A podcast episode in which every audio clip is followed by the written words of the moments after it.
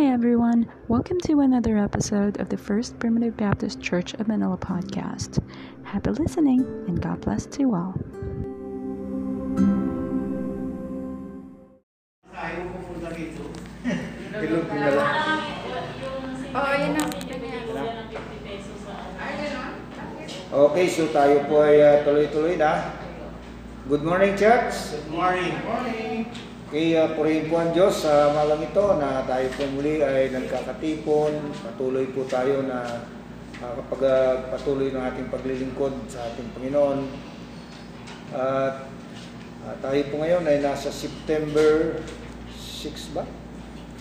Six. September 6. Happy birthday, Sister Lorna. Ah, birthday po na ating kapatid, no? Ah, mamaya awitan natin happy birthday yan. Parang nagpapa-ice cream na awit ha. Kahit walang ice cream na gana. Bawal ice cream na yun. Bawal nga eh.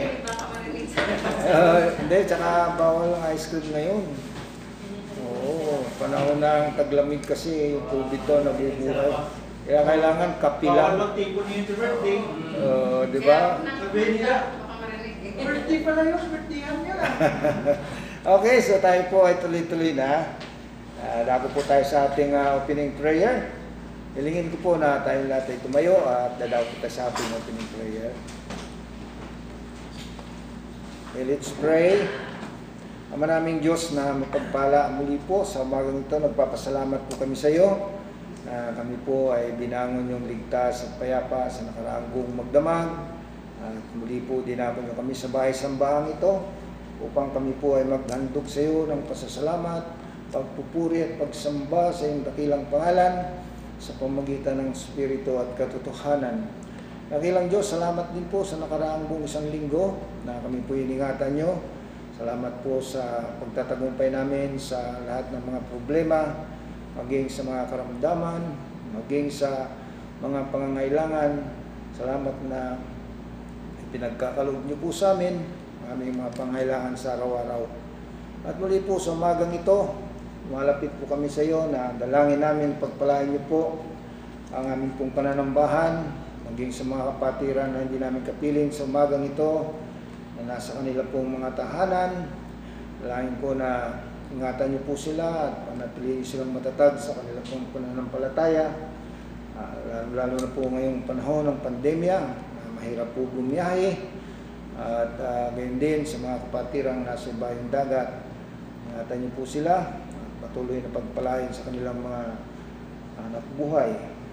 Papasalamat din po kami sa iyo sa mga kapatirang amin pong inilapit sa iyo na pinagaling niyo na po ang kanila pong mga karamdaman. At yun din, nagpapasalamat din po kami ngayon sa umagang ito na kami po binigyan niyo ng pagkakataon na makapagpatuloy sa aming pong pag, panang, pananambahan. Kaya sa umagang ito, dakilang Diyos, dalangin po namin na pangunahan niyo po kami, lalo na po sa aming awitan, at maging sa aming pagbabahayag ng inyong pong mga salita, bigyan niyo po ng katalinuhan, ang inyong pong mga lingkod upang maihayag at maitaas ang inyong uh, kalwalhatian at kapurihan sa umagang ito. Ang lahat nga po ito ay aming dalangin at pasasalamat sa iyo sa tanging pangalan, Yesu Kristo na aming Panginoon at pagligtas. Amen. Okay, maraming salamat po kayo makakaupo na. Okay, good morning church. Good morning. Kaya tayo po ay dadako tayo sa ating congregational singing. Okay, uh, hilingin natin si Brother Efren ah, uh, magpawid po pa sa atin.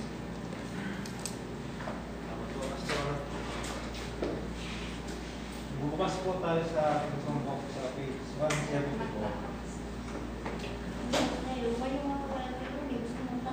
174.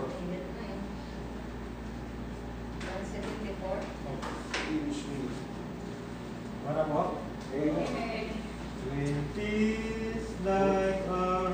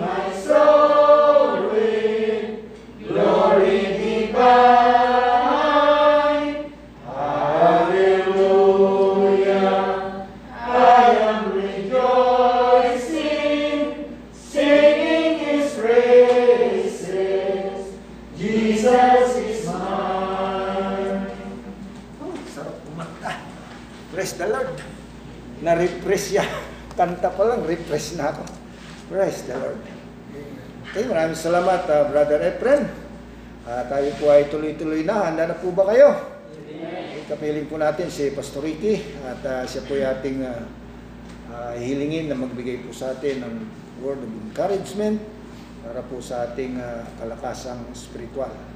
Pastor, welcome po kayo.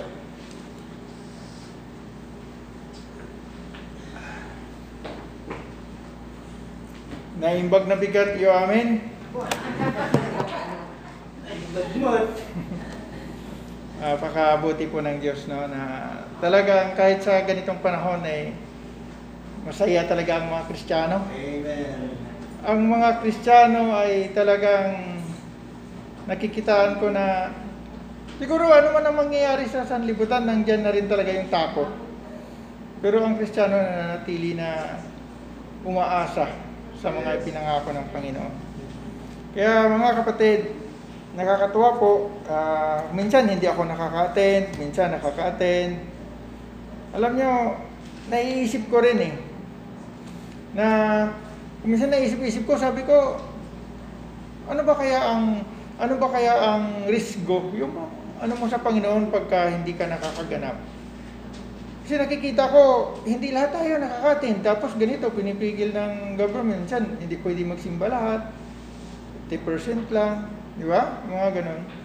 Pero alam ko, naniniwala ko na ang salita ng Diyos ay nakatatak na sa ating mga puso.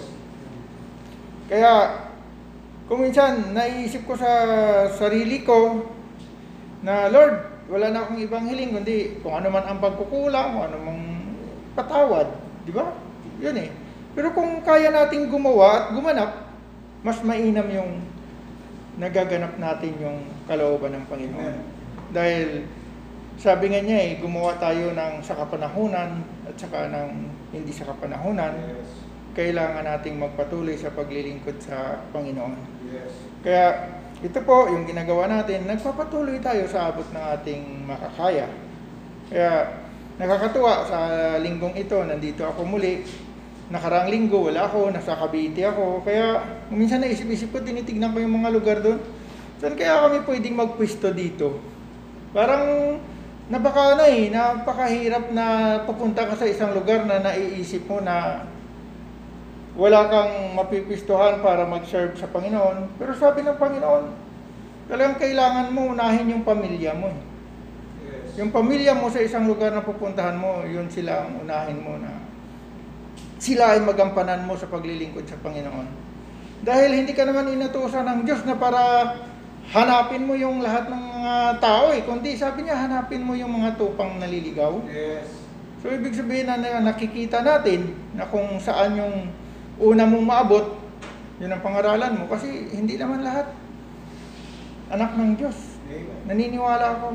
Kaya ito, natutuwa ako na ngayon nakakapag daw palad na tayo, nagkita-kita tayo ulit, nakakatuwa no, na may mga ilan-ilan tayong mga brothers, sisters na nakakarating. Amen. Kaya siguro sa akin nakikita ko pag lumaon pa ito at umuki na yung ano, pag umuki na yung sakit na ito, siguro tayo naman magsasabi na bakit wala sila?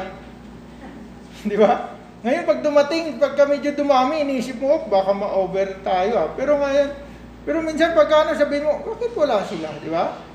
Ganon eh. Kaya ako minsan nakikita ko talagang hindi natin maabot at maarok ang kalooban ng Diyos. Siya lang ang nakakaalam. Kaya kung minsan ini-excuse na sabi niya, eh, sino ba tayo na humahatol sa ating mga kapatid? Hindi eh. Kasi Diyos lang siya talaga ang kumikilo sa ating mga puso. Dito po sa ating titignan na at bubuksan na mga talata, sundan niyo po ako dito sa aklat ng Santiago. Yan, sa Santiago sa chapter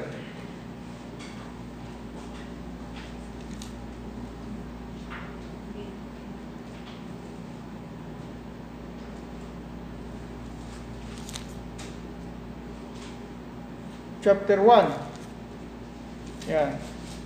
Santiago chapter 1.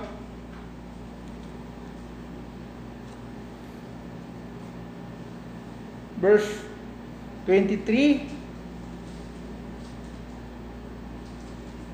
Sabi niya dito, babasahin po natin itong Santiago chapter 1 verse 23.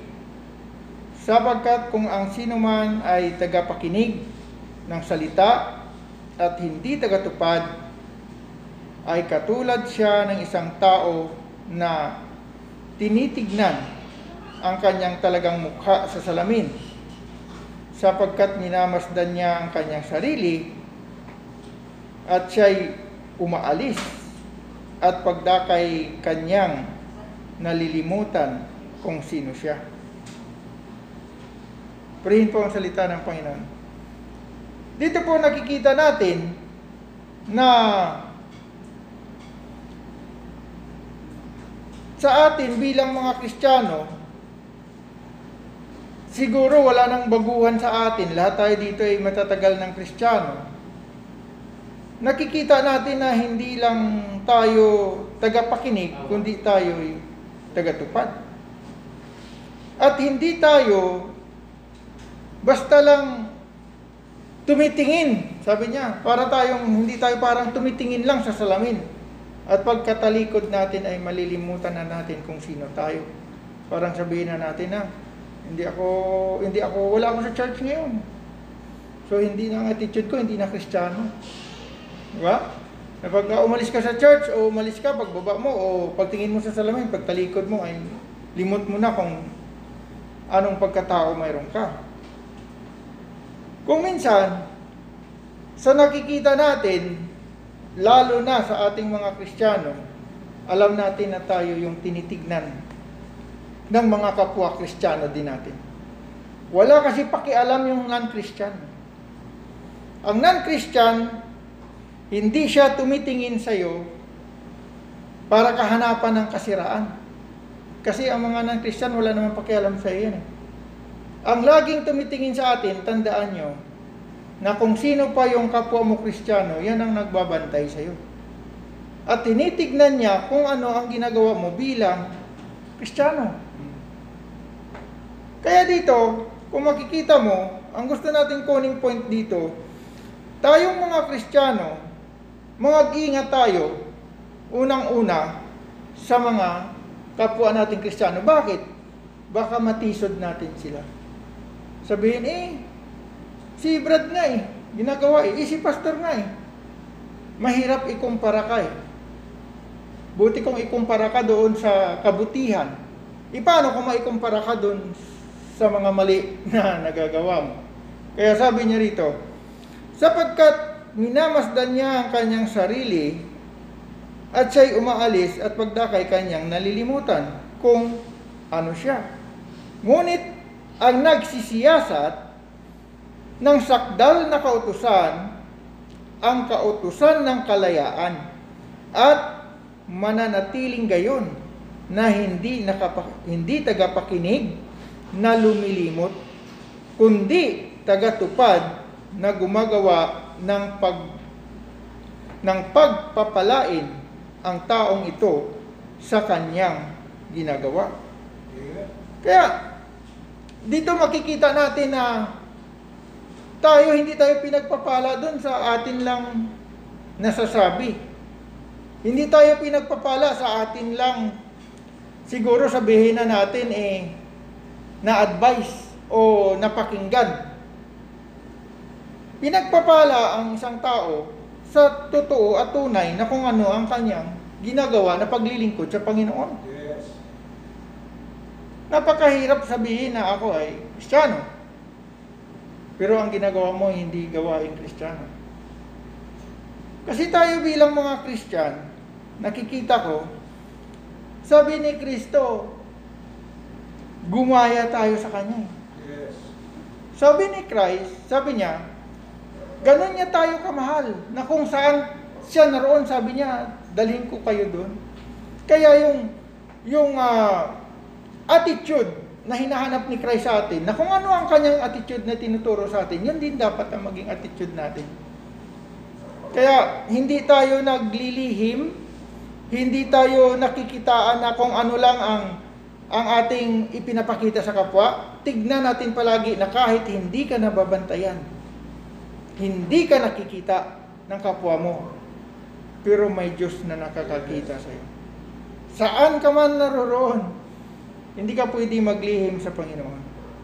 Kaya dito, sabi niya rito, kung ang sinuman ay nag-iisip na siya'y relihiyoso, sipin mo yan ha, relihiyoso ka. Nisip mo, relihiyoso ka eh. Ma- ma- maano ka sa relihiyon. Sabi niya, samantalang hindi pinipigil ang kanyang dila, kundi dinadaya ang kanyang puso, ang relihiyon ng taong ito ay walang kabuluhan. Walang kabuluhan lahat yan. Sabihin mo man, ikaw ay sinuri mo na ang lahat ng klase ng aral. Sabihin mo man, ikaw ay uh, relihiyosong tao pag hindi ka nakapag pag ah, sabihin na natin siguro naka attend o hindi ka nakapag-serve sa Panginoon sa araw ng linggo ay medyo naiisip mo mukhang worry ka pero hindi mo ginagawa yung anong gawain ng isang Kristiyano na sinasabi natin kanina na pagtalikod mo ay nalilimutan mo na kung ano ka. Yan ang pinakamabigat sa lahat. Na yung ikaw ay tagapakinig. Pag tagapakinig, ibig sabihin yan, masyado kang ano ha, masyado kang kumbaga, listener ka, masyado kang mapagmatsyag. Mga listener, ganun eh.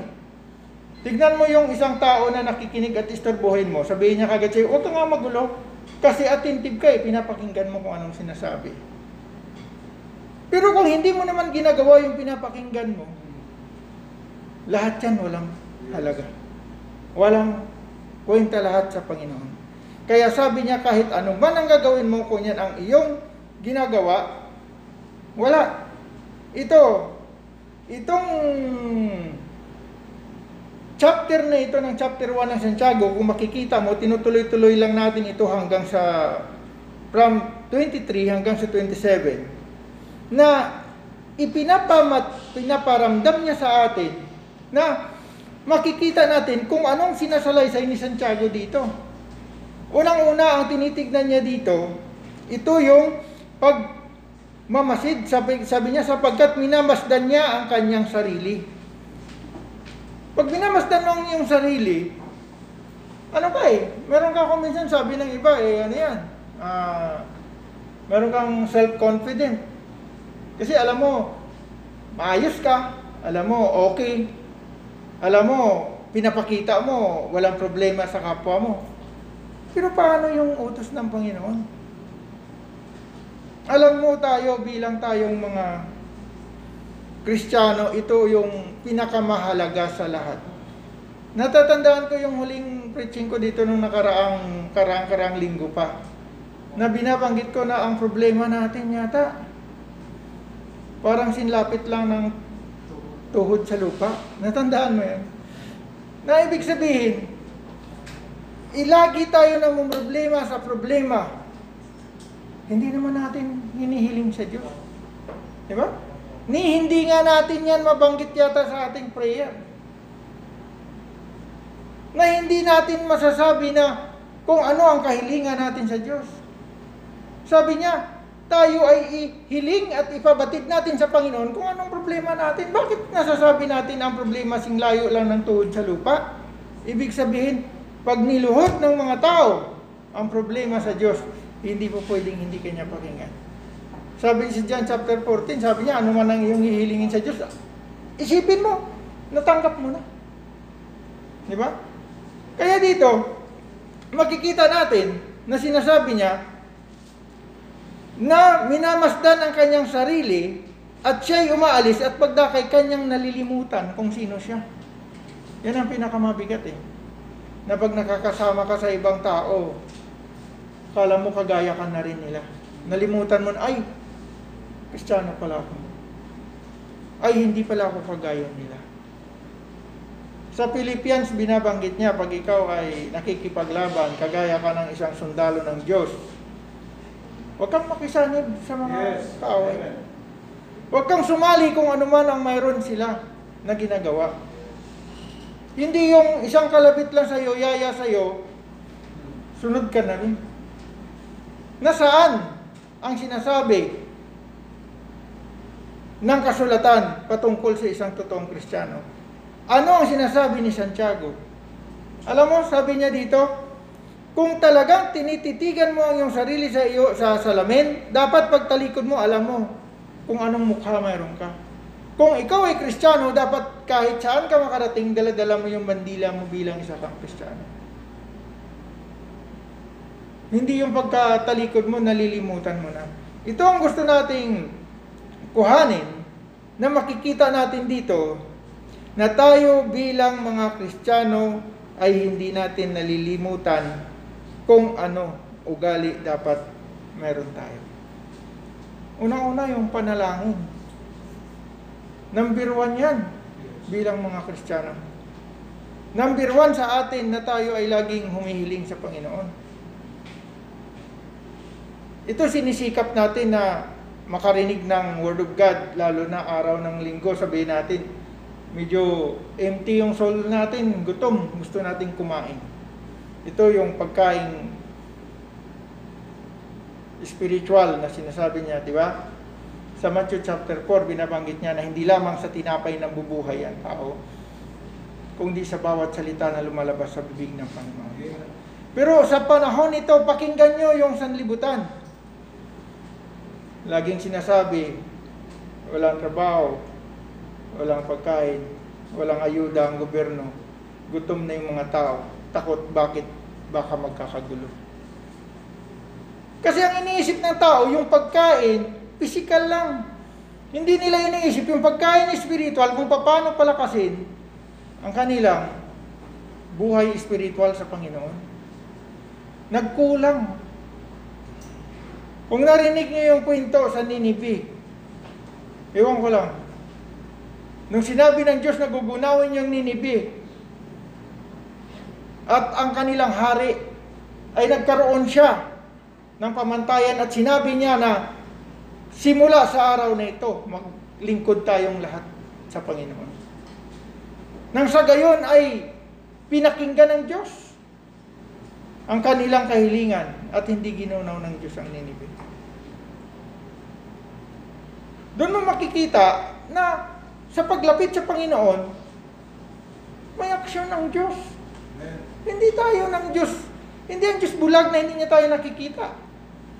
Sa madaling sabi, ang tao nagkulang sa paglilingkod sa Diyos. Ang tao nagkulang kung paano ang dapat ginagawa ng isang tagapaglingkod sa Panginoon. Kaya dito nakikita natin na tayo bilang mga Kristiyano, iniisip natin kung ano bang, kung, kung minsan nasasabi natin, ano bang gagawin ko para sa Panginoon. Kaya sabi ko sa inyo, minsan na hindi ako nakakapagsimba, alam ko nandito kayo, na ako nandito si Pastor, may ginagawa ko sa Cavite, na kung saan pinagpipray din natin na para kung luluubin ng Panginoon. Lagi natin sinasabi, sabi ng Panginoon kasi, mangyayari ang ayon sa kanyang kalooban. Hindi mo pwede sabihin na bukas punta ako doon kung luluubin ng Diyos. Kaya naniniwala tayo na ang anumang ginagawa natin na kalooban ng Panginoon, nananatili ang pagiging Kristiyano sa iyong puso kahit saan ka naroroon. Kaya kung minsan naiisip ko sa sarili ko, sabi ko, talagang mahirap para sa iyo. Pero may kalooban ng Diyos. At mayroon kang hinihiling at mga prayer sa Panginoon. Sino sa inyo walang mga prayer sa Panginoon? Walang goal sa Panginoon? Lahat mayroon eh. Ang kaligtasan lang sa araw-araw, lagi mong hinihiling sa Diyos. Naingatan ka ng Panginoon. Kaya nakikita natin na anuman ang ating ginagawa, huwag nating ihiwalay sa Diyos. Kaya sa madaling sabi, pagka tayo ay tumitingin sa salamin, huwag nating kalimutan na kristyano tayo pagtalikod natin. Dahil kung minsan nakikita ko, lalo na sa ating mga member, kunting udyok lang, nalilimutan na na kristyano sila. Makikita mo kasama nila makamundong gawain. Sumasama rin sila. Pero maiisip mo minsan, may epekto ba yung tinuturo sa kanila sa pulpito? Di ba? Makapag-isip kayo niyan kung kayo mismo ang nangangaral at nagtuturo. Ang isang bata, pag pinangaralan mo at nagsasabi ng oo at hindi tinutupad, mas mainam yung hindi nagsasabi ng oo at ginagawa ang iniutos. Kasi mahirap eh, na makikita mo na nag-oo lang pero hindi naman ginagawa. Kaya, dito sa atin, napakasimpleng salita, napakakonti ng talata. Pero kung titignan nyo, napakalaking impacto sa buhay natin bilang Kristiyano. Na hindi natin sinusunod kung anong nakikita natin. Anong napakinggan natin. Hindi natin sinusunod. Dapat to pa rin natin. Dahil may utos ang Panginoon. Diyan na uuwi ang kanyang kautosan. Na sinasabi niya sa atin. Sa Galatia, binabanggit niya yan eh. Sa chapter 6, verse 2 ng kautosan ni Kristo.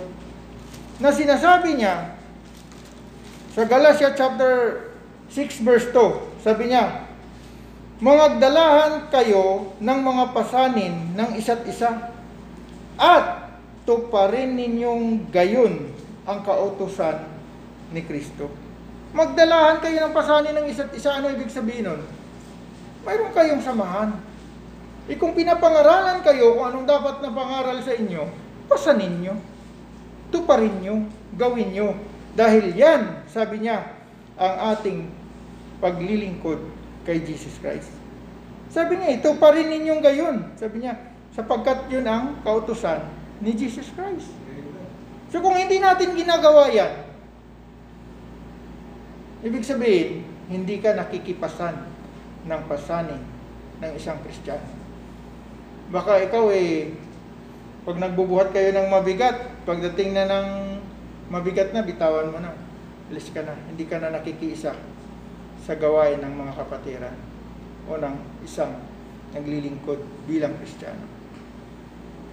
Kaya kung minsan, masarap lang mangaral, sabihin nyo, kung ang pinapangaralan mo ay sumusunod.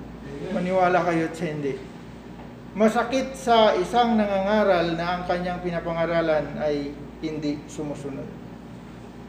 Para yung teacher na ang estudyante niya lagi lang grade 1, hindi man lang pumapasok para magiging grade 2. Grade 1 lang palagi. Walang teacher na matuwa nun. Pero ang teacher, pag nakita niya na ang kanyang estudyante, grade 1 pa lang, ang inaaral ay papunta na sa grade 2, baka hindi niya napaday ng grade 2 yan. Excellent yan para doon sa pagiging grade 3. Ganun naman eh.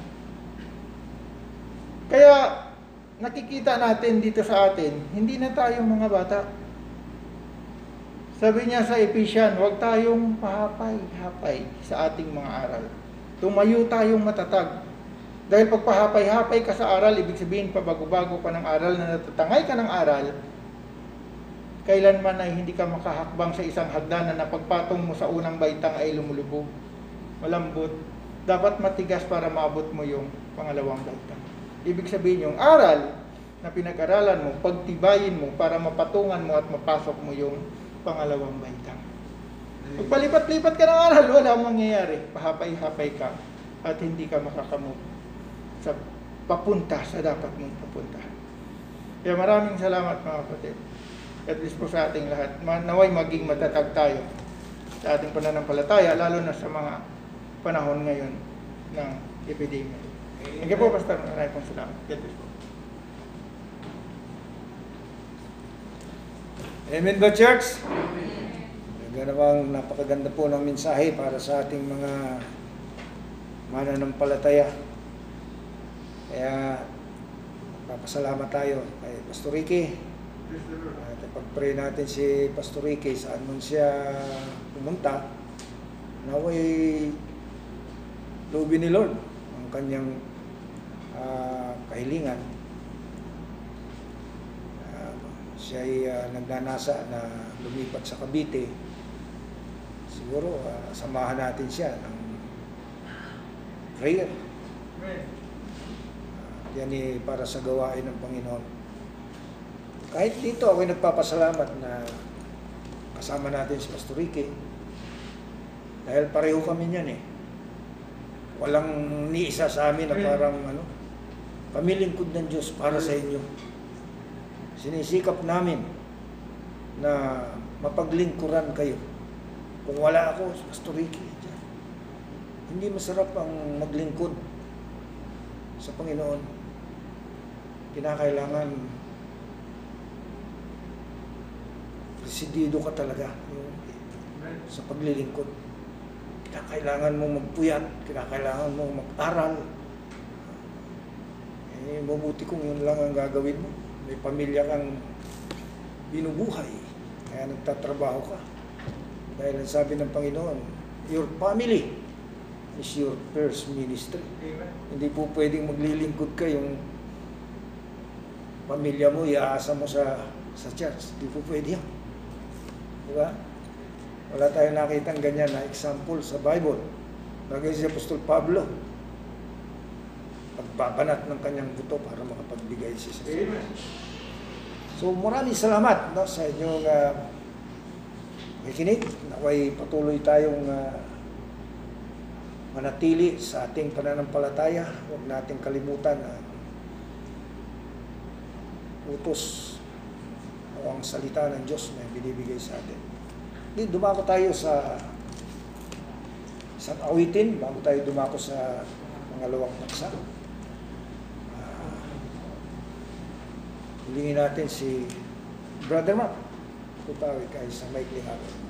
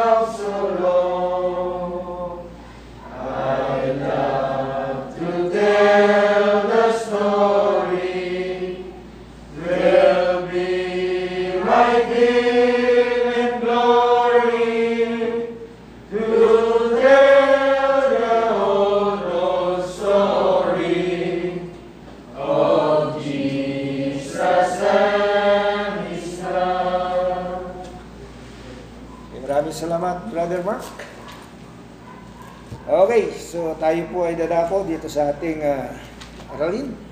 Samahan niyo po ako ah, sa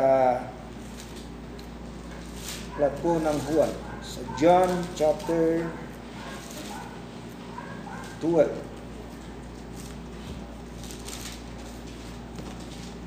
Okay, sa John chapter 12, Napapansin po natin dito sa sinasabi po ng ating Panginoon sa verse 25 at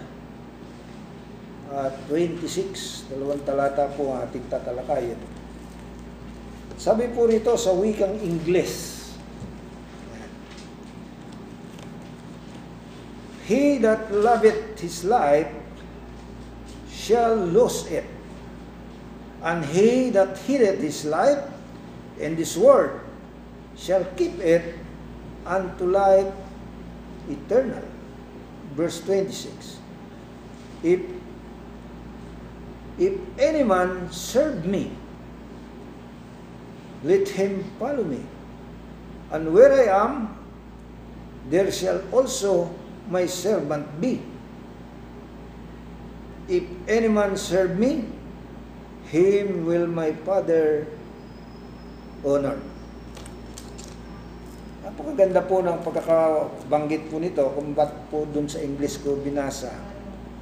Si original po kasi yung King James Version, ang binabanggit po dyan ay servant. No? Sa wikang Tagalog, sabi niya, kung ang sino mang tao ay naglilingkod sa akin, ay sumunod sa akin. At kung saan naroroon kung saan ako naroroon, ay duroon naman. Uh, duroon ang lingkod ko. Kung sino mang tao ay naglilingkod sa akin, ay siya ay pararangalan ng Ama. Verse 25, ang umiibig sa kanyang buhay ay mawawala nito. Sabi niya, at ang napupuot sa kanyang buhay sa sanlibutan ito ay maiingatan niyaon sa buhay na walang hanggan.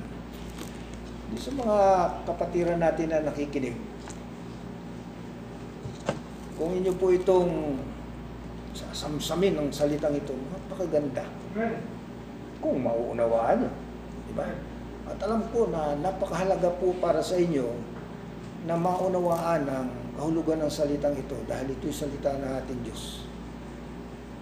Dahil anong kabuluhan nga kung nakikinig tayo ng salita na hindi naman natin nauunawaan.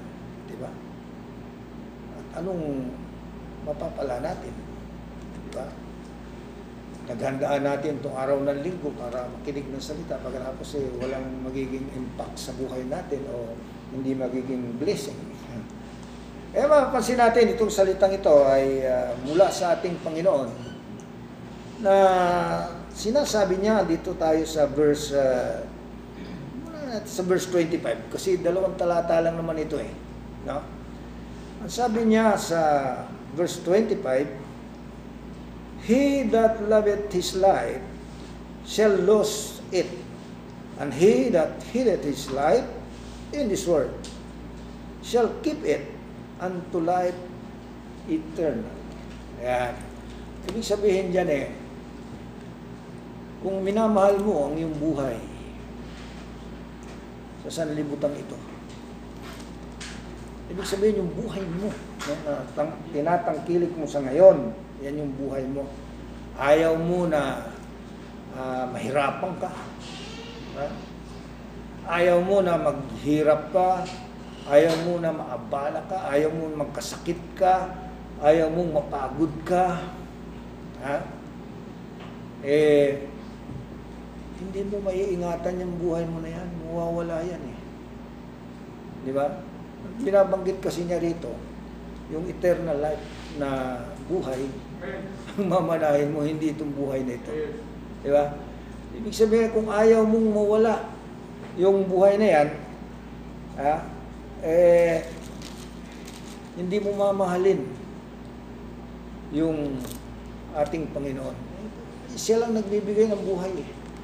Kaya kung babasahin natin ito sa aklat ng Lucas, maunawaan natin ito kasi dito pinahayag ito ni Lucas chapter 9, samahan po niyo ako para malinaw po, hindi kayo mahirapan unawa. Ganito sinasabi ni Apostol Lucas sa verse 23 nitong chapter 9. Lucas Yan. Sa verse 23 natin na. Sabi ni Lucas, At sinabi niya sa lahat, kung ang sino mang tao ay ibig oh, sa, ay ibig sumunod sa akin, ay tumanggi. Ito yung topic natin eh. Tumanggi sa kanyang sarili at pasanin sa araw-araw ang kanyang cross at sumunod sa akin. Verse 24, sapagkat ang sino mang mag-ibig iligtas ang kanyang buhay, ay mawawalan nito. Datapat sino mang mawalan ng kanyang buhay dahil sa akin, ay maliligtas ito. Maliligtas nito iyaon. Yun ang ibig sabihin doon sa aklat ng Juan. No, kasi ito'y uh, ebanghelyo. Kaya si Lucas at si Juan ay pareho yung kanilang sinasaysay. No? So dito sinasabi ni Apostol Lucas, sabi niya, sinasabi niya sa lahat, ayan, kasi kung pag-aaralan mo rito, andi dito yung mga iskreba, mga pariseo, mga matatanda sa iglesia, no? Sabi rito, at mga saserdote, ayan, mga nakikinig sa pangangaral ni Jesus Christ. So sinasabi niya ito sa lahat ng mga tao. Yan. Kaya sinasabi niya na sabi niya, kung ang sino mang tao ay ibig sumunod sa akin, hindi siya namimili. Kahit sino ka man, kung nais mong sumunod sa ating Panginoon, Diba? Sabi diyan eh, ay tumanggi sa kanyang sarili at pasanin sa araw-araw ang kanyang cross at sumunod sa akin. Mga kapatid, mapakabigat ito, yung cross. Diba? Kung hindi mo kayang pasanin yung, yung cross, ay hindi ka karapat dapat na maging kristyano. Kaya ito yung sinasabi ng ating Panginoon, kung ang sino mang tao ay ibig sumunod sa akin. Mapapansin natin na maraming gustong sumunod sa ating Panginoon. Kung inyong maalala, may isang mayaman na nagsabi sa ating Panginoon na siya'y susunod. Dahil gusto niyang makamit ang buhay na walang hanggan. Sabi ng Panginoon eh, magaling. Andiyan na po, utusan. Sabi niya, Panginoon, naganap ko ng lahat ng yan eh. Sabi niya. Kung gayon, sabi niya, eh, mayaman ka, umuwi ka sa inyong bahay, benta mo ang lahat ng iyong area, eh, pamahagi mo sa dukha. Pagkatapos, sabi niya, eh, bumalik ka sa akin. Sabi niya, hindi siya hindi niya nagawa eh. Di ba? Matindi. Benta mo yung ari-arian mo lahat dahil mayaman ka, pamahagi mo sa duka pagkatapos babalik kay Jesus Christ. Nagmamasdan siya ng mga alagad niya.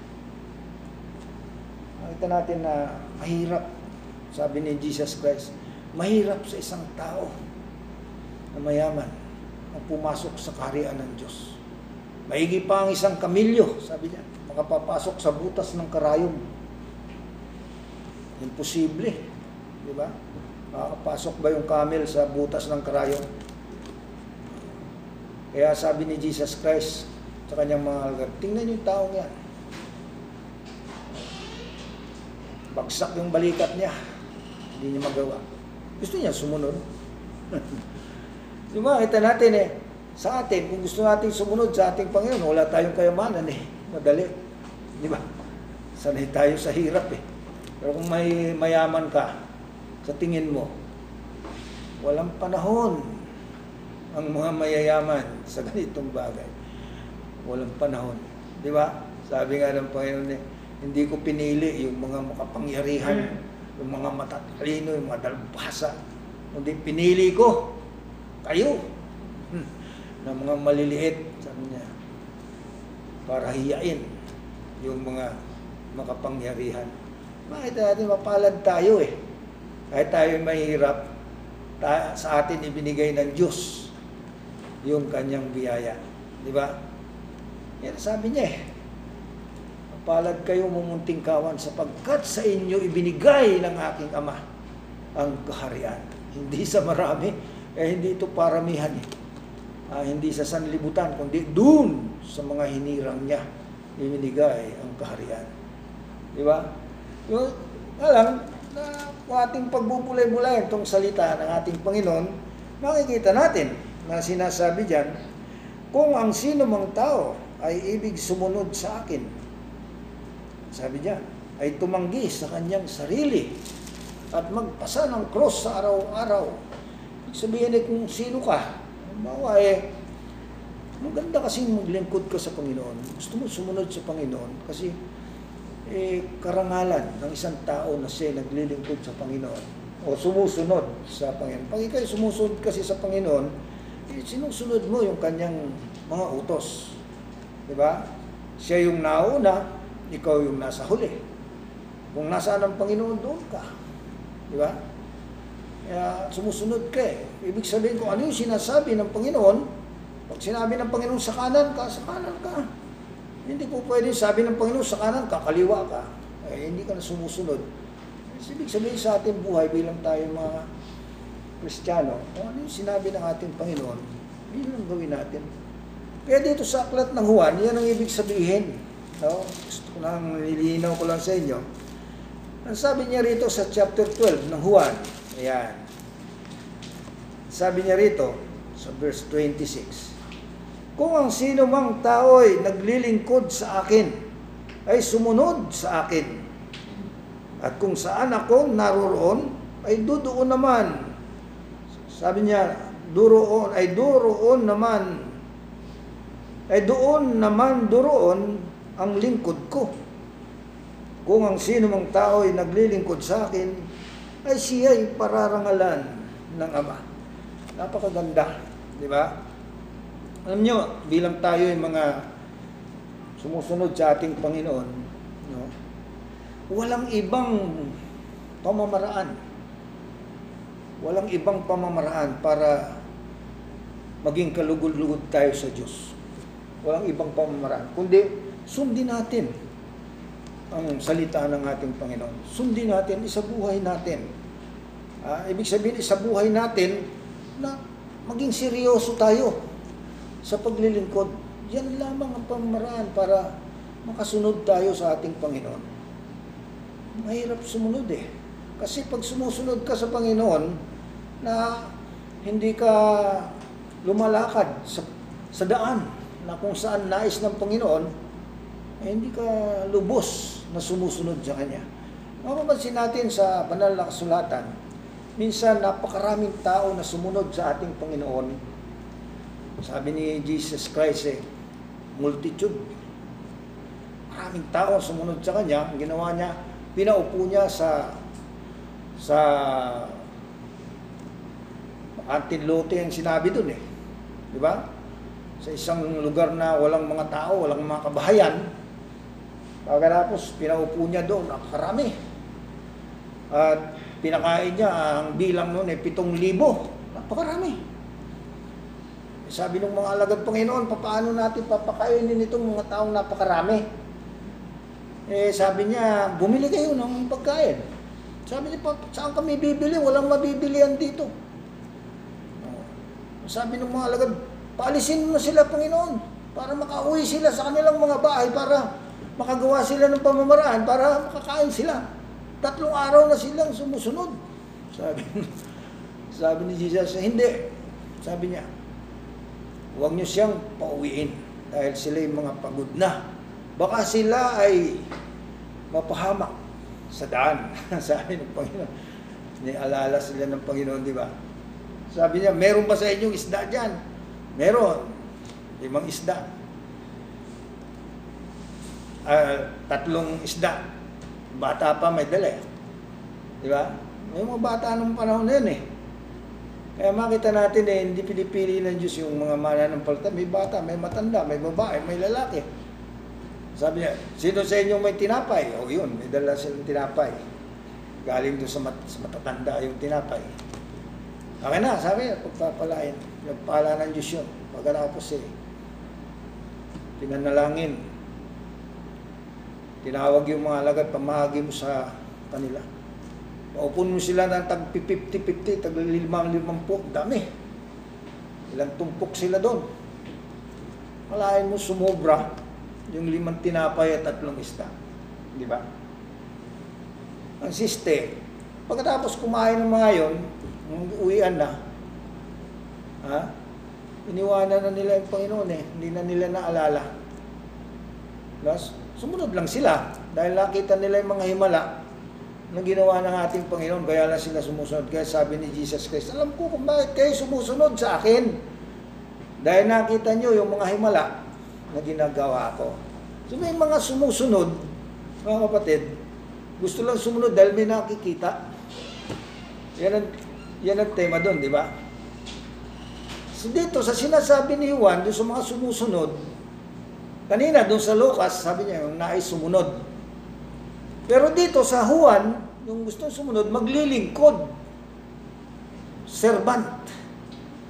Iba kasi yung sumusunod, doon sa naglilingkod. Yan. Di ba? Kung ikaw'y sumusunod sa Panginoon, eh, pwede ka sumunod. Pagka gusto mong tumigil, titigil ka. Pero pag ikaw'y lingkod, servant, kasi dito ang pagkakabanggit, servant, sabi niya, If any man serve me, let him follow me.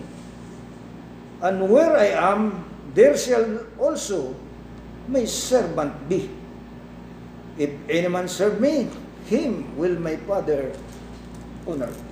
Kaya, sumakita natin, eh, susunod ka pa lang, hindi ka pa servant niyan. Amen? Hindi ko mo kayo sumusunod sa Panginoon, servant ka na. Iba pa rin yung servant. Yan. Pag ikaw ay naglilingkod sa Panginoon, hirap mo naglingkod. Eh, madaling sumunod. Di ba? Eh, so, pag sumusunod tayo, eh, gusto rin nating maging, ano, maging tapat. Di ba? Pag sumusunod ka sa Panginoon, eh, tatanggi mo yung, yung sarili, ganun-ganun yan eh. Pero pag ikaw ay servant, iba pa rin. Ah, di ba? Iba pa rin pag ikaw ay servant. Dahil kung nasaan yung Panginoon mo, doon ka. Ganun, ganun. Sa tingin ko, ah, yung servant, uh, in-illustrate ng Panginoon, eh, katulad nitong mga lingkod, tulad namin ni Pastor Ricky, talagang hindi namin pwedeng talikuran yung Panginoon dahil kung nasaan siya, doon kami. Eh kung sumusunod ka, katulad ng mga followers na sumusunod sa Kanya, kung nagsawa na, iwanan na siya. Sawa na, nabusog na. Di ba? Pero pag ikaw ay lingkod, hindi ka pwedeng kumain na hindi ka, hindi mo inuuna yung Panginoon.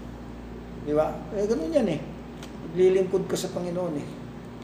Alila ka, alipin. Ang pagkakabanggit dito, alipin. Di ba? Kaya nga, mapapansin natin sa ating panahon, wala na ang Panginoon. Hindi natin siya masusundan. Noong unang panahon, susunod sila sa Panginoon eh. Eh ngayon, hindi natin masusundan ng Panginoon. Wala siya dito sa atin. Nung, nung araw, marami sumusunod. Paano ka susunod sa Panginoon kung wala na siya ngayon? Di ba? Ngayon, ang pagsunod, ang sabi ng Panginoon, ay yung pagganap ng kanyang salita. Sabi niya rito sa aklat ng John chapter 15. Babasahin natin. Sa John chapter 15, sa verse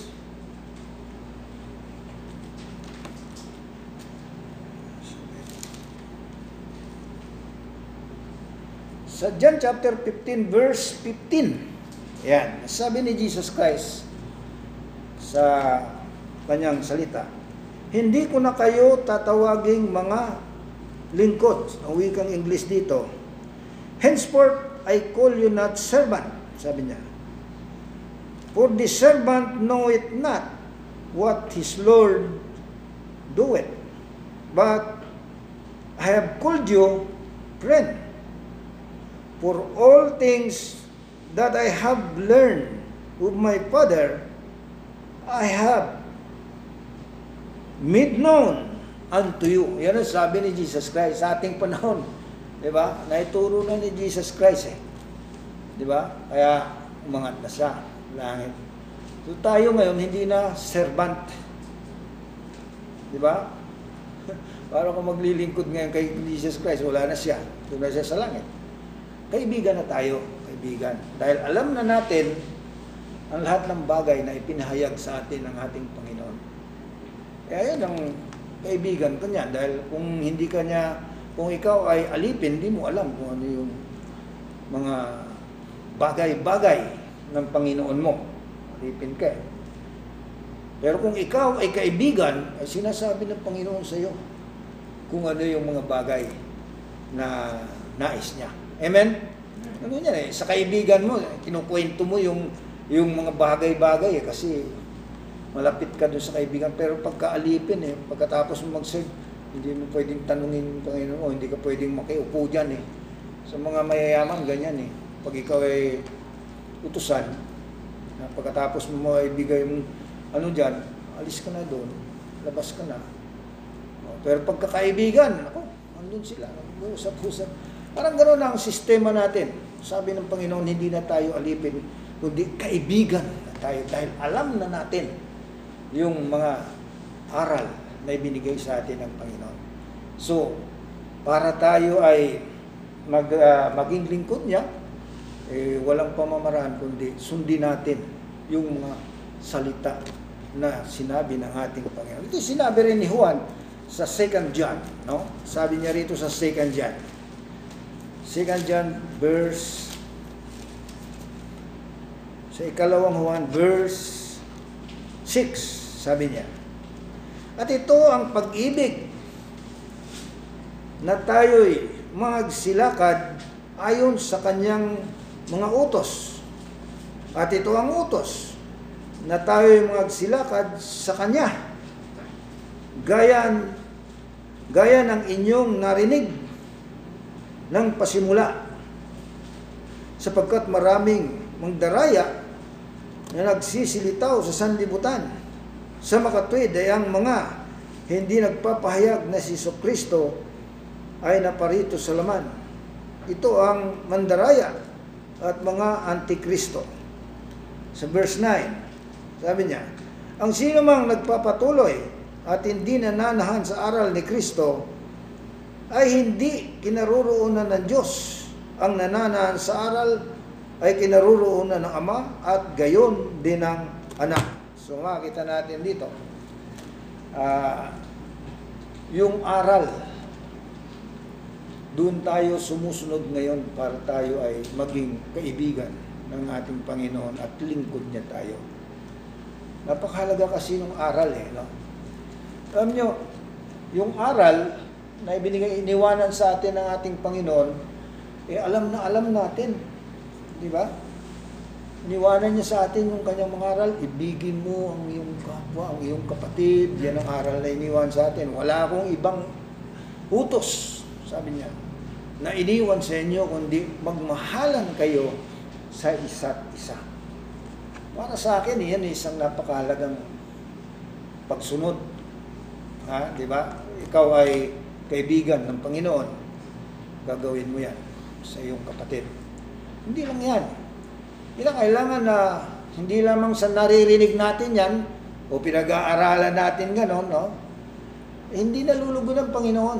Yes, sa atin, na-encourage tayo, tayo sa mga salita na pinag-aaralan natin dito. Kaya tayo naririto. Pero iba pa rin yung sumusunod ka sa Panginoon kaysa dun sa nakikinig. Di ba? Pag nakikinig ka, na-enlighten ka rin sa salita ng Panginoon dahil mga pangako niya para sa atin, ah, hindi niya tayo pababayaan, hindi niya tayo iwan, babalikan niya tayo, maganda. Kaya tayo naririto. Pero yung susundin mo ang kanyang salita, maglilingkod ka sa kanya. Di ba? Bilang kaibigan, yun ang mabigat eh. Di ba? Yun ang mabigat. Magpapasan ka ng iyong cross. Yun yung mabigat doon. Kaya sa araw-araw, ha? maglilingkod ka sa Kanya.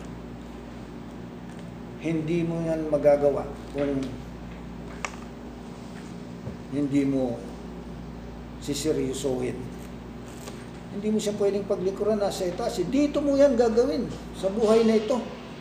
Kaya sinasabi niya, yung ginawa mo sa maliliit na ito, ginawa mo sa akin. Wala na siya rito eh. Kaya mga kapatid sa atin, yung ating ah, paglilingkod sa ating Panginoon, ginagawa natin ito sa bawat isa sa atin. Yan ang patutuo na mahal natin siya. Di ba? Sabi ni Jesus Christ, kung ako'y inyong iniibig, eh susundin nyo ang aking mga utos. Yan Kung ako'y inyong kaibigan, at ako'y inyong iniibig. Di ba? Dahil walang dakilang kaibigan na hindi niya binigay yung kanyang buhay, sabi niya, para sa kanyang kaibigan. Di ba? Yun, totoong kaibigan. Sa ating panahon, may kaibigan tayo. Ha? Marami tayong kaibigan, pero iba pa rin yung mga anak ng Diyos na maging kaibigan natin. Sabi nga, eh, yung masamang kaibigan, sumisira ng patutuo. Kaya makita natin tayo, magkaibigan dito. Tayong kaibigan ng Diyos na gumaganap ng kanyang kalooban. Hindi yung mga tao sa labas ang kaibigan natin. Ah, mga ma- mabibisyo, mga sanlibutan. Ah, so, napakaganda ng mensahe kanina. Di ba? Na kinakailangan kilalanin natin kung sino tayo sino yung ating mga kaibigan. Di ba? Ganun yun eh. Kasi kung makikipagkaibigan ka sa kanila, ha, hindi yan ang nais ng Panginoon kasi tinuturuan tayo ng Panginoon kung sino yung magiging kaibigan natin. Ah, yung kaibigan ng Panginoon, kaibigan natin. Yung mga sumusunod, mga naglilingkod sa ating Panginoon, yung kaibigan natin. Di ba? Kasi hindi lahat na sumusunod. Yung ibang sumusunod dyan, nag-oobserba lang eh. Di ba? Makita natin na pagkatapos nilang makakita ng mga himala nung bandang huli, tinalikuran na nila ang Panginoon. Sila pa ang nagpapako sa krus sa ating Panginoon. Kung sila yung magbusog, ah, wala na. Kuha-kuha natin yan, di ba? Naunawa natin yan, simpleng ah, mensahe lang. Pero dito, napakahalaga na isabuhay natin. Di ba? Sabi ng Panginoon, eh, kung ako na inyong Panginoon, ay inuusig, kayo man din inuusigin. Pero kayo mag-alala, sabi niya, kapag tagumpayan ko na. Dito sa sanlibutan, makakaranas kayo ng maraming kapighatian. So makita natin, kung tayo sumusunod, gusto ng Panginoon, yung kanyang landas, yung kanyang ah, daan na nais niya doon tayo papasok. Saan ba yung daan na yun? Sabi ng Panginoon, lumakad kayo sa makipot na daan. Masikip ang pintuan patungo sa buhay na walang hanggan. Yan ang nais ng Panginoon. Ibig sabihin, sa buhay na patungo sa Panginoon, maraming pag-uusig, maraming, maraming persecution, maraming pagsubok. Di ba? Kaya makikita natin sa ating buhay, ito yun. Pero nalulugod ang Panginoon kung tayo ay sumusunod sa Kanya. Ang sabi niya rito sa aklat ng Juan, sa ating pinakatema,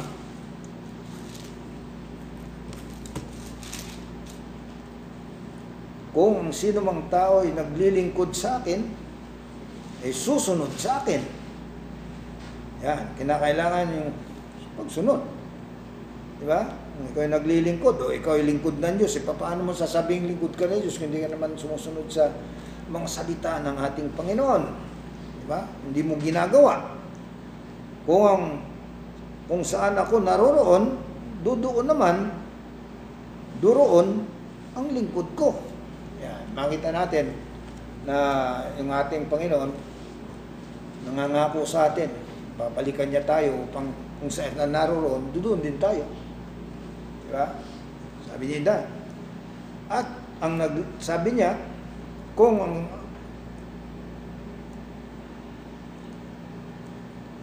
ay siya sabi niya, kung ang sino mang tao ay naglilingkod sa akin, siya ay pararangalan ng Ama. Ayan, makita natin eh, hindi lahat, yung sumusunod lang pararangalan ng Ama.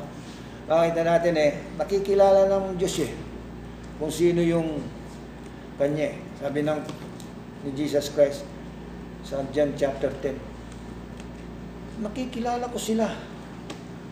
Sila ay nagsisisunod sa akin. Di ba? Kilala niya. O, di ba? Eh, hindi po pwede na hindi ka kilala ng Panginoon eh. Kaya ka sumusunod. So, kaya dito makikita natin na napakahalaga yung pagsunod. Sabi nga eh, hindi lang tayo tagapakinig, hindi tagasunod din. Di ba?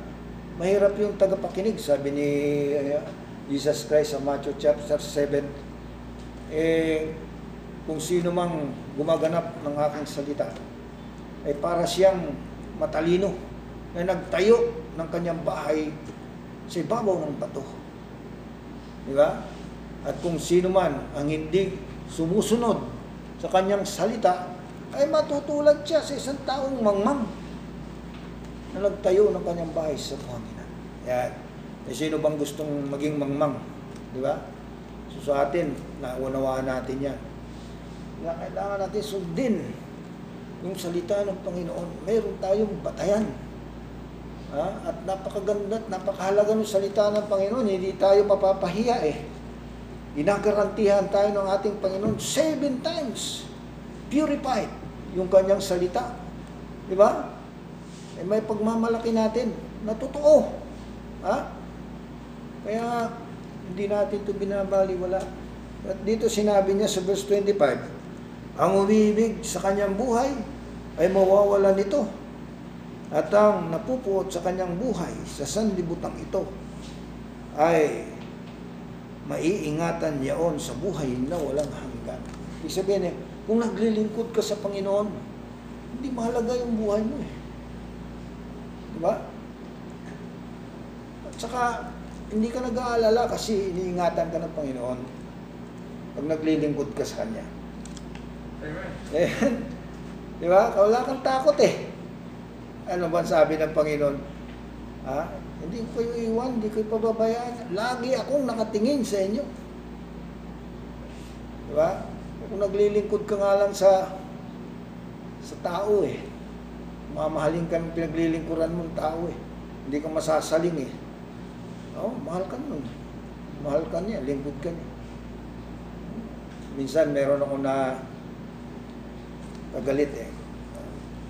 Kasi sumusobrahan niya na akong ginigipit kahit na pumunta ako, palibasa hindi niya ako nakita roon.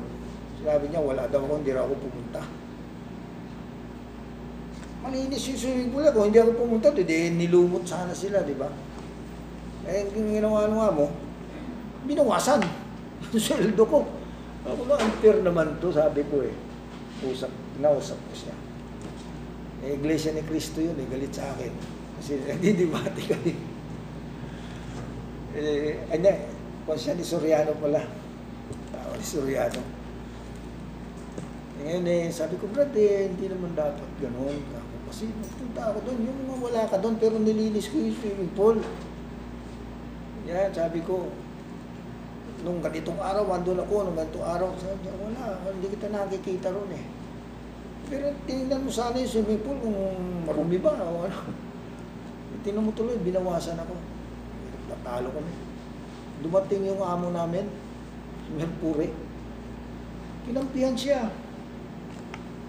Nung amo, driver siya. Sabi niya, di ba alam na driver ko yan? Alam ko, sir. Sabi ko. Sabi niya, inaaway mo yung driver ko, mataas yung boses mo eh. Kasi hindi maiwasan yung pagtatalo. Matataas yung boses mo, kahit na ba pastor ka eh. Ginigiit mo yung katuwiran mo eh. Bakit gano'n na sinabi mo diyan pumunta, pumunta mo na. Eh, tama-tama dumating yung amo, ninabot niya yung usapang gano'n. Kaya, ba't mo, ba't ka nagtataas ng boses sa driver ko, sabi ni Kara. Na-sense ko doon na mas malaga yung driver niya kaysa sa akin. Hindi ka ako, hindi naman sa ganun. Hindi sabi ko, ipapaliwanag ko lang sa kanya yun. Hindi naman, pagtatalo namin. Hanggang ngayon, doon pa rin ako. Pero yung driver niya, wala na. Gumawa ng kataliw, katiwalian, nakaw. Wala na siya ngayon doon. Kaya makita natin, sabi niya, kung ang sino mang tao ay nag ang umiibig sa kanyang buhay ay mawawalan nito. Ibig sabihin dito, sa sanlibutan na ito, ayaw mo maglingkod sa Panginoon, ayaw mong ikaw ay magkasakit, ayaw mong ikaw ay mapagod, ayaw mo ikaw ay magutom, ayaw mo na ikaw ay maghirap, baka ikaw ay mamatay, mawawalan ka ng iyong buhay. Yung buhay na walang hanggan, hindi mo makakamit yan. Tayo na mga Christians, mga followers ni Jesus Christ, mga lingkod ng Diyos, makakamit natin ang buhay na walang hanggan. Pero sila, makakamit ba nila? Yung mga hindi naglilingkod sa Panginoon, yung mga hindi nanampalataya, hindi nila makakamit yan. Naniniwala ako dyan. Huwag mo sabihin na ikaw ay anak ng Diyos. Di ba? Nakikilala ni Jesus Christ yung kanyang mga lingkod. I know them and they follow me. Sabi ni Jesus Christ. Di ba? Eh, kung itatanggi mo yung Panginoon, sabi nga ni Juan eh, marami ang bulaan sa sanlibutan. Sabi nga ni Pastor Ricky, ang kinatatakutan natin, hindi yung mga nasa labas, yung nasa loob eh. Di ba? Natutuo lang. Yung mga sa labas, hindi naintindihan, ano ba buhay kristyano natin eh. Pero yung mga kristyano natin, mga kasama, lalo na baguhan, tinitingnan yung ating takbo ng buhay. Kasi yung kung sino yung baguhan, nakatingin doon sa matatagal, nagiging katitisuran yung mga matatagal kung hindi sila nag-iingat. Diba? Kinakailangan ko, ikaw ay tumatagal, nagiging guro ka, taga, tagapagturo ka, nagiging example ka. Eh, kung kailan ka tumatagal, nakikita nila, eh, hindi ka tumatatag, hindi rin maganda na habang panahon, sanggol ka. Kinakailangan lumalago ka sa buhay kristyano. Yan ang ibig sabihin doon. Diba? Kaya, napakaganda nito dahil pararangalan ka ng Ama. Sasabihin ng Panginoon pagdating mo. Sabi ni Christ, Ama, ito na sila na ibinigay mo sa akin. Sabi doon, ilululahatiin ka ng Ama. Di ba? Yung mga hinirang, inaring ganap, at yung mga inaring ganap, niluwalhati din naman niya. Yun maging huling ano natin, doon sa piling ng Diyos. Meron tayong ah, walang hanggang buhay sa piling ng Diyos. Pero yung mga hindi sa Kanya, na sumunod lang dahil may nakitang mga kababalaghan, may makitang kuan, naka, nabusog sila, gano'n gano'n. Pagkatapos ayaw na, di ba? Eh, wala yan sila. Sigurado tayo dyan. Doon sa pitong libong sumunod kay Jesus Christ na pinakain niya, ha, hindi lahat. Yes, sumunod nga sila. Doon, tatlong araw. Pagkatapos, ayaw na nila. Di ba? Hindi ko mo sumusunod eh. Naglilingkod. Hindi ko mo nakatingin sa salamin. Nakatitig. Sabi nga ng isang kaibigan. Hindi ko mo nakatingin, nakatitig. Iba yung nakatitig, saan nakatingin? Sabi niya wah, kako matalinghaga yung salita mo. Ha? Hindi ko mo nakatingin, nakatitig. Sabi nga. Ibig sabihin na seryoso ka pag ikaw ay nakatitig. Amen? Tingnan mo yung buhay mo eh. Sinasaliksik mo. Ha?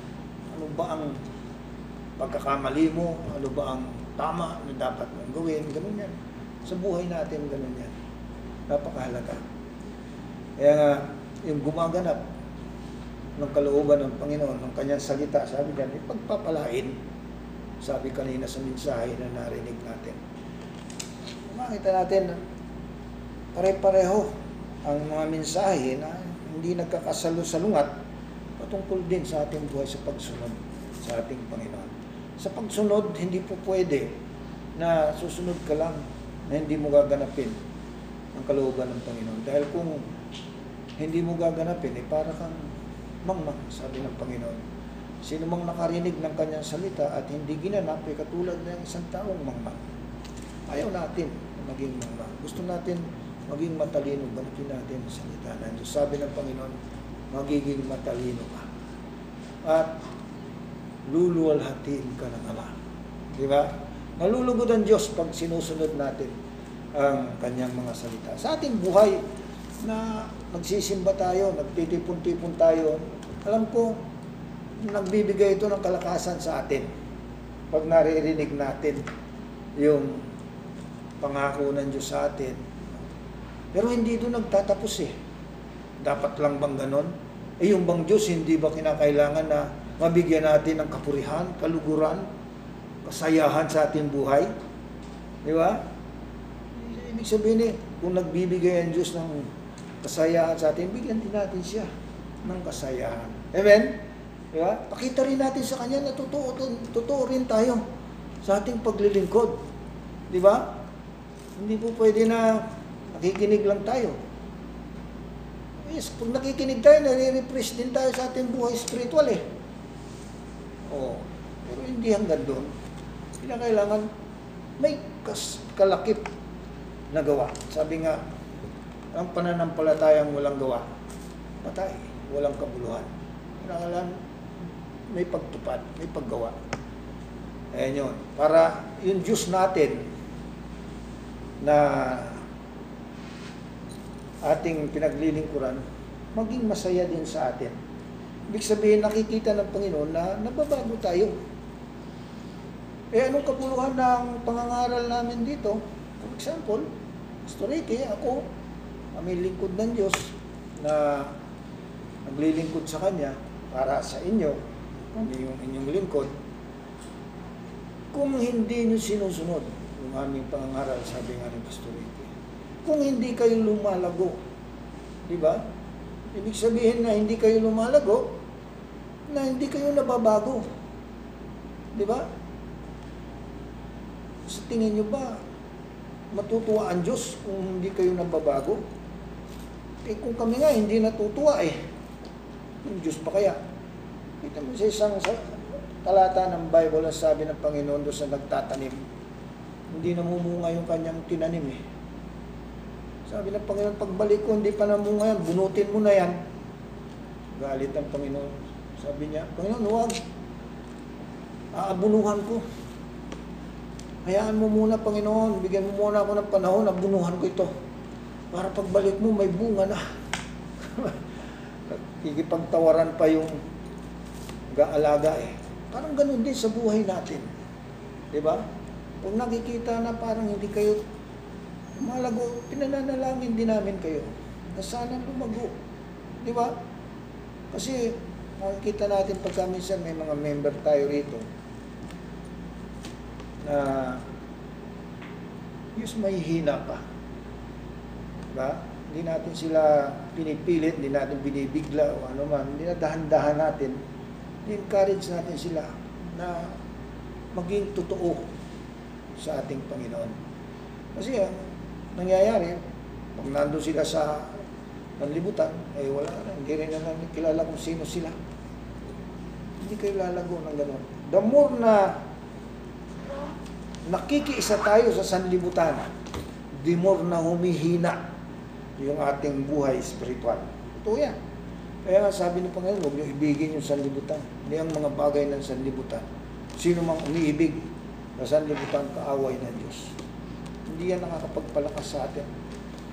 Kinakailangan pakita natin sa sanlibutan na tayo ay tapat sa ating Panginoon. Hindi lamang kung wala sila. Di ba? Kuminsan eh, magaling lang tayo magsalita. Di ba? Pag wala yung mga taga-sanlibutan eh. Pero pag andyan na yung taga-sanlibutan, di ka na makasalita. Dapat kahit andyan sila, sabihin mo, "Ah, hindi, ayoko. Ayoko niya. Gusto ko lumakas ako sa aking voice. Ayoko niya. Ayun na lang. Ayun ang ibig sabihin. Na alam matuto tumanggi. Pakita mo. Ha? Hindi pag kinalabit ka lang o tinagayan ka lang. Tanggap ka agad. Hindi yan buhay na nais ng Panginoon. Hindi siya malulugod sa atin. Nais ng Panginoon, lumago tayo, magbunga tayo sa ating buhay spiritual. Ganun niya. At kami man din, ganun din ang gusto ko. Di ba? Hindi natin inaalis na mayroon talagang mga baby Christian. Pero siyempre, pinapanalangin natin yan sana eh tumatag sila para matuwa ang Diyos sa kanila. At pag natuwa ang Diyos sa inyo, eh matutuwa rin sa amin. Kasi kami ang pinagkatiwalaan para sa inyo. Ito ang buhay namin, Pastor Ricky. Hindi kayo amin. Ni isa sa inyo, hindi namin pag-aari. Pag-aari kayo ng Diyos. Kami ay tagapag-alaga lang. Tagapag-pakain ng salita ng Diyos. Amen? Pero ang buhay natin pare-pareho sa harapan ng Diyos. Hindi tayo pwedeng sumunod kung hindi sa pamamagitan ng pagganap ng kanyang. Sana po ito nagbigay ng aral sa atin. Maraming salamat sa inyo pong pakikinig. Maraming salamat. Pagpalain po tayo ng Diyos. God bless po sa bawat isa sa atin. Okay, so dadap sa huling bahagi po natin pananambahan. Alingin po natin si Brother Efrain magpawit ng isang awitin.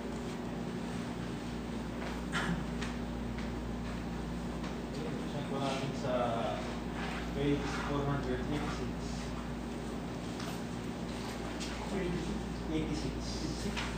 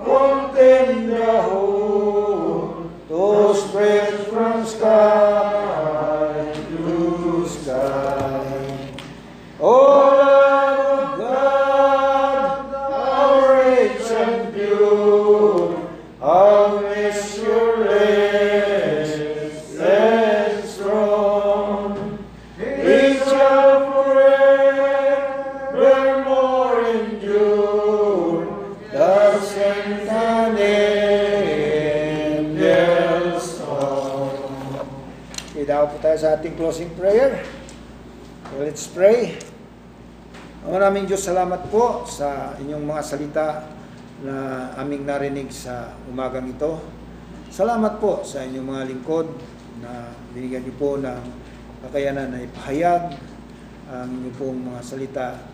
At uh, din sa bawat isa na nakapiling namin sa umagang ito. Salamat po na nakapakinig sila na inyong pong mga salita. At dalangin ko, dakilang Diyos, na sana'y manatilihin niyo po kaming matatag, malakas sa aming pananampalataya na manatili po kaming nagpapatuloy sa amin pong paglilingkod sa iglesyang ito habang kami po ay naghihintay sa iyo na ikaw ay bumalik.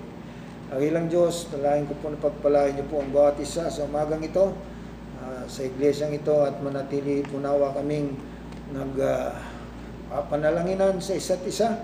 Manatili po kaming nag-aaral po ng inyong mga salita at ginaganap po namin ang inyong mga kalooban na magmahalan po kami sa isa't isa at magtulungan kami sa isa't isa bilang inyo pong niwa ng mga utos po sa amin. Nakilang Diyos, salamat po sa umagang ito, maging sa bawat isa nagbigay ng kanilang kaloob. Tanggapin niyo po ang bawat sentimo at pagpalain.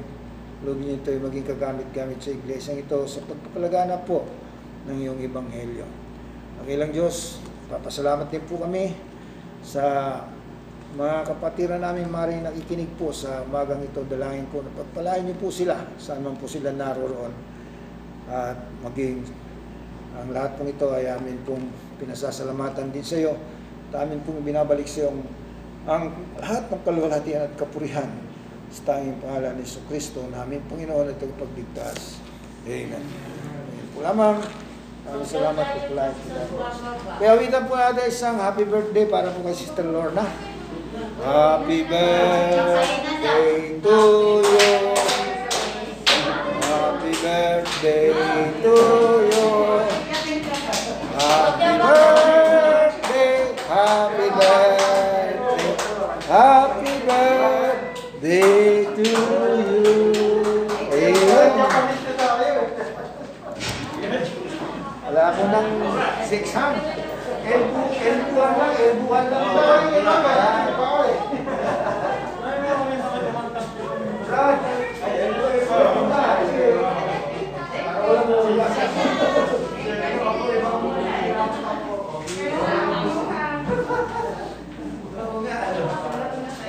Kasi nung sinaulang mo đấy, elbu lang. Sinaulang mo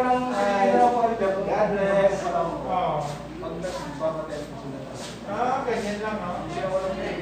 Oo, makikita na luma natin. Parang lapu-lapu style yun, ah. Wala na rin di ba? Try. Ayun, ganyan lang talaga. Oo. Kasi yung mga Japanese, ganyan lang, di ba? Mga Koreano. Kung mababa yung yoko, ibig sabihin nun, mas mataas yung isa. Halimbawa, tayo, mas nandito tayo, mas Bing! Ganun mo ito, si Dilena siya. Tapos na eh.